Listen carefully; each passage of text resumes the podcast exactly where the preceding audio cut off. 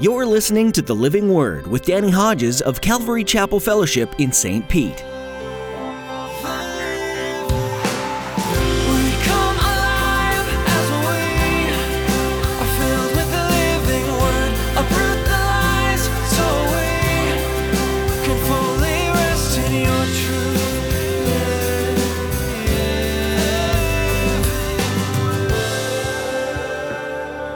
You think marriage will solve your sexual temptation problems, you are deceived.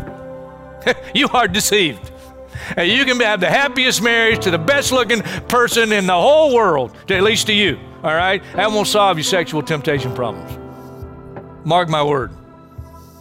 And without this developed in my life, without this maintained in my life, I'm going down. I'm going down, even though I'm a happily married man. Ignoring sin, running from sin, and trying to fill your life so you don't have time to sin are all forms of denial. Other than Jesus, there's never been and never will be a perfect and sinless human. Every one of us falls short of the glory of God, and we miss the mark. Pastor Danny reminds us today that without the Word of God, your sin will continue to take control of your life. Only the truth that you're a sinner in need of a Savior can set you free. Be in the Word and run to Jesus Christ. He's got you. Now here's Pastor Danny in the book of 2 Peter chapter 1 for today's edition of the Living Word.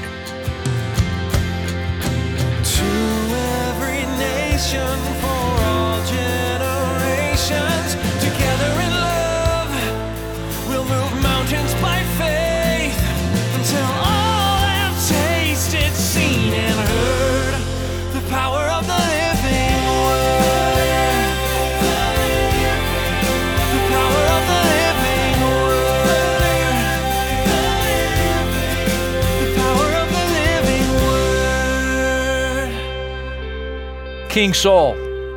And it says he was changed into a different person. But if you continue to read the story, he didn't keep in step with the Spirit. He became self centered. He set up a monument in his own honor, and he did not grow. As a matter of fact, he went the wrong direction, not the right direction. And his life ended tragically. He never grew because he never cooperated with what the Spirit wanted to do in his life. Now, first, virtue to add to my faith. No accident, this is the first one, is goodness. And the best definition of what that Greek word means is simply this it is moral excellence. Moral excellence. 2 Corinthians chapter 7 verse 1 says this, since we have these promises, dear friends, let us purify ourselves from everything that contaminates body and spirit, perfecting holiness out of reverence for God. Let me read you the context of that one verse. 2 Corinthians chapter 7 and the verses that lead up to this verse. Here they go. Do not be yoked together with unbelievers. For what do righteousness and wickedness have in common? Or what fellowship can light have with darkness? What harmony is there between Christ and Belial? What does a believer have in common with an unbeliever? What agreement is there between the temple of God and idols? For we are the temple of the living God. As God has said, I will live with them and walk among them, and I will be their God, and they will be my people. Therefore, come out from among them and be separate, says the Lord. Touch no unclean thing, and I'll receive you. I'll be a father to you, and you'll be my sons and daughters, says the Lord Almighty. Since we have these promises, let us purify ourselves. Moral excellence. John chapter 8 tells the story of an encounter with Jesus and a woman caught in the act of adultery, and the Jewish leadership bring her to him, and they do it to try to trap him. And he turns to all those who are, are there, and he says, Okay, whoever's without sin, let him cast the first stone. Because they say the law says this woman should be stoned. What do you say? Okay, whoever's without sin, you cast the first stone. If you know the story, little by little, all those people walked away from the older ones to the younger ones because the older ones got more racked up. You know what I mean? Until it's just Jesus and this woman. I have no doubt she's weeping. Jesus says to her, Woman, where are your accusers? She wipes the tears away. When she finally gets a little focus, it's nobody but her and Jesus. And here's what Jesus says Where are your accusers? They're gone. Neither do I condemn you. Do not misunderstand that statement. He's not saying, ah, adultery, what's the big deal? Neither do I condemn you. He didn't come to condemn the world, He came to save the world. He came to pour out grace, He came to forgive. Neither do I condemn you. Now, leave your life of sin. You want the grace that I have to offer? You want to know me and follow me? Leave that adulterous lifestyle. Purify your life. I have no doubt, no doubt in my mind, the woman, another woman Jesus met, John chapter 4, a Samaritan woman by a well at high noon. She's surprised that a Jew would have any conversation with her. He asked her for a drink.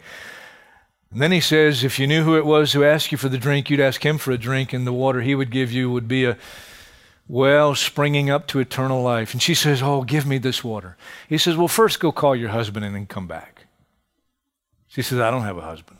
He said, You're right in saying you don't have a husband. You've had five, and the one you're living with is not your husband. I have no doubt I'm going to meet this woman in heaven. The Bible doesn't tell me that, but I have every conviction that this Samaritan woman, she goes back to her town and she goes and begins to say, I met a man that told me everything I ever did. I met a man that knows everything about me, and he knows I've been looking for love in all the wrong places. And it says the whole town came out to hear him, and they believed not just because of her testimony, but because of listening to him themselves.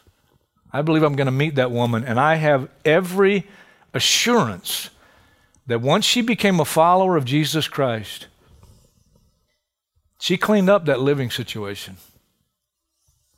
She purified her life. I have no idea what it was that opened the door for a woman named Mary Magdalene to be possessed by seven demons. But she met Jesus one day and Jesus set her free. He became her deliverer. And I'll guarantee you, Mary Magdalene made some decisions that wouldn't allow that open door again for Satan to rob her and enslave her like he had for who knows how long. First stop on the way into the promised land for the children of Israel, the Old Testament tells us the story was Jericho. And remember, the spies go into Jericho and they are housed while they're there by a woman named Rahab. She's a prostitute. She's a prostitute. But she hears about this God of Israel. She comes to believe in this God of Israel. She puts her faith in the God of Israel, and she is saved, literally, physically, from the judgment that comes upon the people of Jericho. And you better believe when she left Jericho, and she left not just geographically Jericho, she left the lifestyle. She left it, and she became part of the family of God. She would end up marrying a prince in Israel. And she would, if you read the New Testament record and the genealogy of Jesus Christ, she becomes the great great grandmother of King David. And through her line comes Jesus the Christ. Oh no. Rahab, she added to her faith in the God of Israel, she added moral excellence. She cleaned up her life. If you don't get this one, you'll never go any further. This is it. This, hey, you'll never go any further without this one. Before we go to the next one, and I spent a lot of time on this one, but think it's necessary. The Passover is an amazing feast that God established. And the New Testament Passover is uh, our communion service as believers whenever we come and take the bread and the cup. But the Passover meal instituted, they would slay the Passover lamb, they would apply the blood, and then they would have a meal. They would eat of the meat and partake. And it's so interesting because they would slay the Passover lamb and apply the blood at twilight in the evening. And immediately thereafter would begin the next day. The next day in the Jewish calendar would be 6 p.m. that evening. So you slay the Passover lamb, apply the blood, have the communal meal, and then immediately you entered into a second feast that was inseparable from the Passover feast. As a matter of fact, they're two, they're looked at as one. It's the feast of unleavened bread. And because now you've been delivered from Egypt, the world, and because you've applied the blood of the Lamb to your life, the very natural next thing is you spend a whole week and all you do is look for leaven in your house. And leaven in the Bible represents sin. All you do is begin to get the leaven out of your life. That's moral excellence. Clean up your life. Since I became a Christian, there's certain movies I will not watch. Since I became a Christian, there's certain books I will not read. There's certain magazines I will not take part in. Just won't do it. Won't do it. Sometimes places I'll avoid going because I know if I go there, it won't be good. The second is knowledge. The word means a seeking to know, and it especially has to do with seeking for spiritual truth. Peter writes in 1 Peter, and he says, like newborn babies, crave pure spiritual milk. He's talking about the Word of God.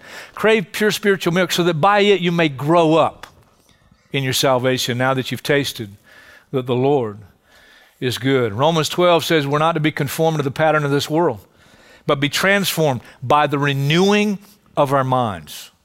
Just verse after verse. Psalm 119, David wrote, verse 11, I've hidden your word in my heart that I might not sin against you. Jesus, when tempted there in the wilderness by the devil, we have three recorded temptations, but there were more than that. But the three mentioned are because it was lust of the flesh, lust of the eyes, and pride of life. Those are the ones recorded because every sin falls under one of those categories. Every sin. And how did Jesus get victory over the devil there in the temptation in the wilderness? Over the lust of the flesh, lust of the eyes, and the pride of life. Every time he said, It is written. It is written. It is written. Some of us have heard this, have heard this, have heard this, have heard this. But if you've heard it and haven't applied it, hear it one more time. There's no way I'll grow. There's no way you'll grow in the Christian life apart from the Word of God. And if all the Word of God you're getting is one Sunday a week from a big mouth like me, there is no way you're growing the way God intends you to grow. Won't happen. Can't happen. Give us this day our daily bread. Every day has enough evil. I need the Word tomorrow and I need it early. Early. Now, let me say very quickly for babies, babies, and some people have, you know, you got saved 10 years ago, but you're still a baby because you haven't applied some of these things, you haven't grown. So, whether you just got saved or whether you were saved 10 years ago, babies need to be fed. Uh, when I first started reading the Bible as a new Christian, I wasn't real successful. I didn't get a lot out of it. I'd read and I'd go, I just don't get that. I don't get it. All right? But what I did have is I had people teaching and preaching to me pretty much on a daily basis. Pretty much on a daily basis. And with the technology we have, listen, let me remind you if you receive from me, then listen to my big mouth tomorrow. Get a podcast or get a CD or whatever. But whoever it is you receive from, and make sure they're teaching truth, they're teaching the Bible every day. Put that bottle in, man. Put that bottle in. We need it every day. You'll never grow without it. Number three, to add to my faith, is self-control. Now this is one of the mysterious ones because Galatians 5:23, this is not the only one, but it's interesting because it mentions it as a fruit of the spirit. So that's something heaven does. That's something that the spirit does. But at the same time, I have something that I'm responsible for. So it's a work of God, work of the Spirit, but it takes my cooperation. One of the passages that just hit me square in between the eyes not long after I became a Christian was 1 Thessalonians chapter 4, uh, beginning in verse 3. Let me just read it for you. It's God's will that you should be sanctified, that you should avoid sexual immorality. That was a real challenge in my life, still can be a challenge today. And I'm a happily married man. Happily married man that each of you should learn to control his body. That's what hit me. Learn to control his body in a way that is holy and honorable, not in passionate lust like the heathen who don't know God. And I knew right away I needed to do this. I needed to learn to control my body.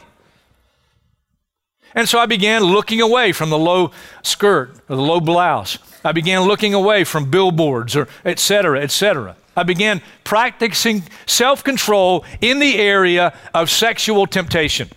I'm a happily married man at 56. I still have to do that every day. Let me just throw a word of encouragement, uh, exhortation. If you think marriage will solve your sexual temptation problems, you are deceived.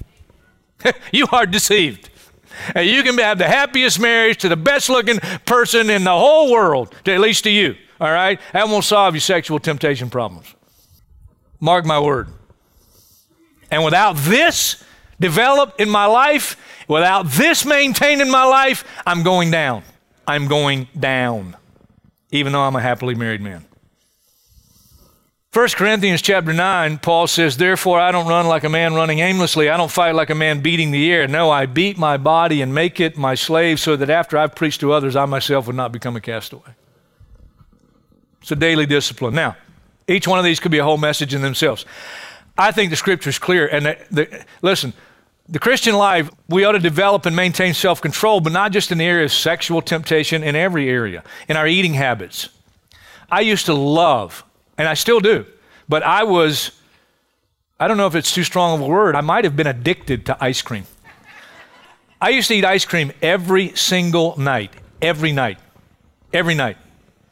Years ago, when it was a practice to do it every night, I don't know what happened that day. I, I, had a rough day, and I came home to our first little apartment, Pepper Tree Village, and uh, my wife's there, and I'm. It's later at night, and I'm on the couch, and I lean over, and she's over in the kitchen or with and she comes around, she sees me with my head in my hands like this, you know, and she's like, "Oh no, what in the world's wrong with him?" And then she heard me say, with my head in my hands like this, she heard me say, "I just need some ice cream." It's even funnier when she tells it, the story. You know what I did? You know what I did years ago when, when I realized that? You know what I did? I began as a practice of self discipline, as a part of my Christian life, I began to say no to dessert. And I'm still doing that today. And you will rarely, you will rarely, now I don't have a vow that I won't eat dessert till I get to the kingdom. You know, hey, that's crazy. You know, who would do that? Don't do that, by the way. That's a foolish vow. but, but look, you will rarely see me eat dessert. And some people think it's because I don't like dessert. That's not true. That's not true. Banana pudding is the one that's hard to get away from. I love potato chips. I can sit down and eat a whole bag of potato chips. Whole bag, big bag. I mean, I could do the commercial, you can't eat just one. That's true. Friday, my third son asked his mother if Saturday morning, before he goes off to do some ministry, if she would prepare one of the, his tasty breakfasts that he loves so much. We only have occasionally, thank God. I'd be dead if we had this every day. Um, bacon gravy and biscuits. And so the next morning, here I'm having my devotions, and all of a sudden I smell it. The bacon's going. What? A, that's a wonderful smell too, isn't it? It's just a wonderful. It goes through the whole house, and you're like, oh man, that's better. Than, oh, that's better than incense. And I was a hippie. you know, if you I mean. so yesterday morning, it's still fresh in my mind. I can smell it. And she gets the biscuits, and they're so warm and soft, and we get the bacon gravy. And I, I will just confess, listen, I'm right with God again, but I had three helpings. three helpings. But that's a stumble. That's an exception. I try to practice, and we should practice self control in every area of life. Because without it, listen, before we move on, uh, this is a proverb that stuck with me for years. Like a city whose walls are broken down is a man who lacks self control. If you don't have this, you get the picture here, you get the message, you have no defense. There's no defense without it. Developing it and maintaining it. Fruit of the Spirit but it's something I have to do daily. Develop it, maintain it. Now, the next virtue is perseverance. This is where the road turns in a good direction. This, if I'll continue to keep moral excellence as a part of my Christian walk, if I'll continue to saturate my life with the Word of God, if I'll continue to develop and maintain self control, and I do that over the long haul, I persevere in it, I'll mature. Now, listen to me. Maturity, let me give you this verse. Perseverance must finish its work so that you may be mature and complete, not lacking anything. Here's the great advantage of maturity. Maturity doesn't mean temptation goes away. Maturity doesn't mean I don't continue to maintain those other things, the first three things we talked about. But maturity means I don't fail nearly like I did when I was a baby. I don't scream all the time. You don't have to change my diaper all the time. I don't wear diapers anymore. Hallelujah. I don't wear diapers anymore. And I don't, you will never see me sucking on a bottle. You'll never see me sucking on a bottle. And you'll never see me eating Gerber. I like steak. I like filet mignon. I like it medium, on the grill, marinated, bacon wrapped. we got to get out of here. You'll become mature. Now here's the deal. Look, persevering means I'll I'll mature. And then, then, this gets naturally added to my life.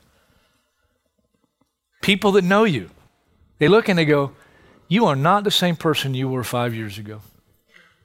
You are you're a godly person. You're a godly person. And then I think it's interesting. This one is added, added near the end of the list. I don't think that's an accident. This naturally goes with godliness too, brotherly kindness. I'm telling you, it takes years sometimes. It took me years. Thank God I lived long enough that I, I really believe, and I had, I've had people confirm it. You know, in this message, I said, you know, I, I really believe I'm much more kind now than I was five years ago. And a lady that's been a part of the church for years and years and years came up and she said, You know, you're exactly right. You're much more kind than you were five years ago. I, I thought for a minute and then I said, Well, thank you. thank you. But I really believe that's true, and I've had people confirm it. But, but it takes years. It takes years. And then you get to the pinnacle. This is ultimate godliness love. I did a little message that for our all staff meeting once a month on Thursday morning, we get all of our staff together. I don't usually share anything there, I don't usually teach there, but if God gives me something, I'll bring it. Early Thursday morning, God gave me something, and I felt like He wanted me to share. The thing that ended up being the climax of what I shared was the Apostle Paul, and you look from the beginning of his Christian walk and some of his later writings, and you notice as you read his writings as he became an older Christian that he's a different man. He's a different man. He grew. And this was the pinnacle that you can witness. And I'm not going to go back through all the verses I shared, but I'll just read you one that kind of says it all. When he closes 2 Timothy in that little letter, he says in verse 14 Alexander the metalworker did me a great deal of harm. The Lord will repay him for what he has done. This is an unbeliever that did Paul a bunch of harm, and he says, I ain't going to get an attitude about it, and I ain't going to lash out at him. The Lord will take care of him. Two verses later, here's what he says At my first defense, as he stands before the court, he's a prisoner. At my first defense, no one came to my support. He's talking about believers here. But everyone deserted me. May it not be held against them. You see, that's Jesus. This is the kind of love, this is the kind of love that loves somebody whether they love you back or not. You can love a wife that doesn't love you with this kind of love. You can love a husband that doesn't love you with this kind of love. You can love a father-in-law, a mother-in-law. You can love you can love people that are very unlovely with this kind of love. And what a great benefit to see this. This is the pinnacle of maturity in the Christian life.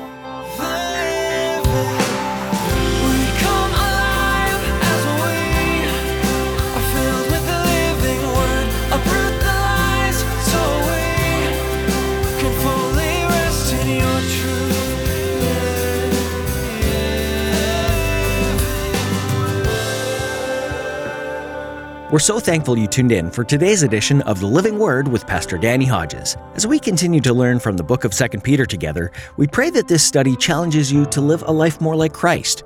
Peter walked with Jesus for three years, and he had the opportunity to see firsthand what it means to live like Jesus. Aren't you glad we have his writings to help us grow in our faith? If you'd like to hear more teachings like this from Pastor Danny or hear today's message again, head on over to our website, ccfstpete.church. You can also subscribe to our YouTube channel to be notified when we post anything new. And if you're ever in or near the St. Petersburg area, we would love to meet you. At Calvary Chapel Fellowship, the church behind this ministry, we meet on Saturdays at 6 p.m. and again on Sundays at 9 or 11 a.m. It's an incredible time of worship and Bible study. You can find directions and more by going to our website. Again, that's ccfstpete.church. If you're unable to join us in person, we also offer a live stream of our weekend services. Just visit our website and click on the link in the menu. Pastor Danny has more to share from this series, so we hope you'll tune in again next time. We're glad to know that you're a part of our listening audience, and we're praying for you. We hope that you'll continue to tune in as we learn more from 2 Peter right here on the Living Word.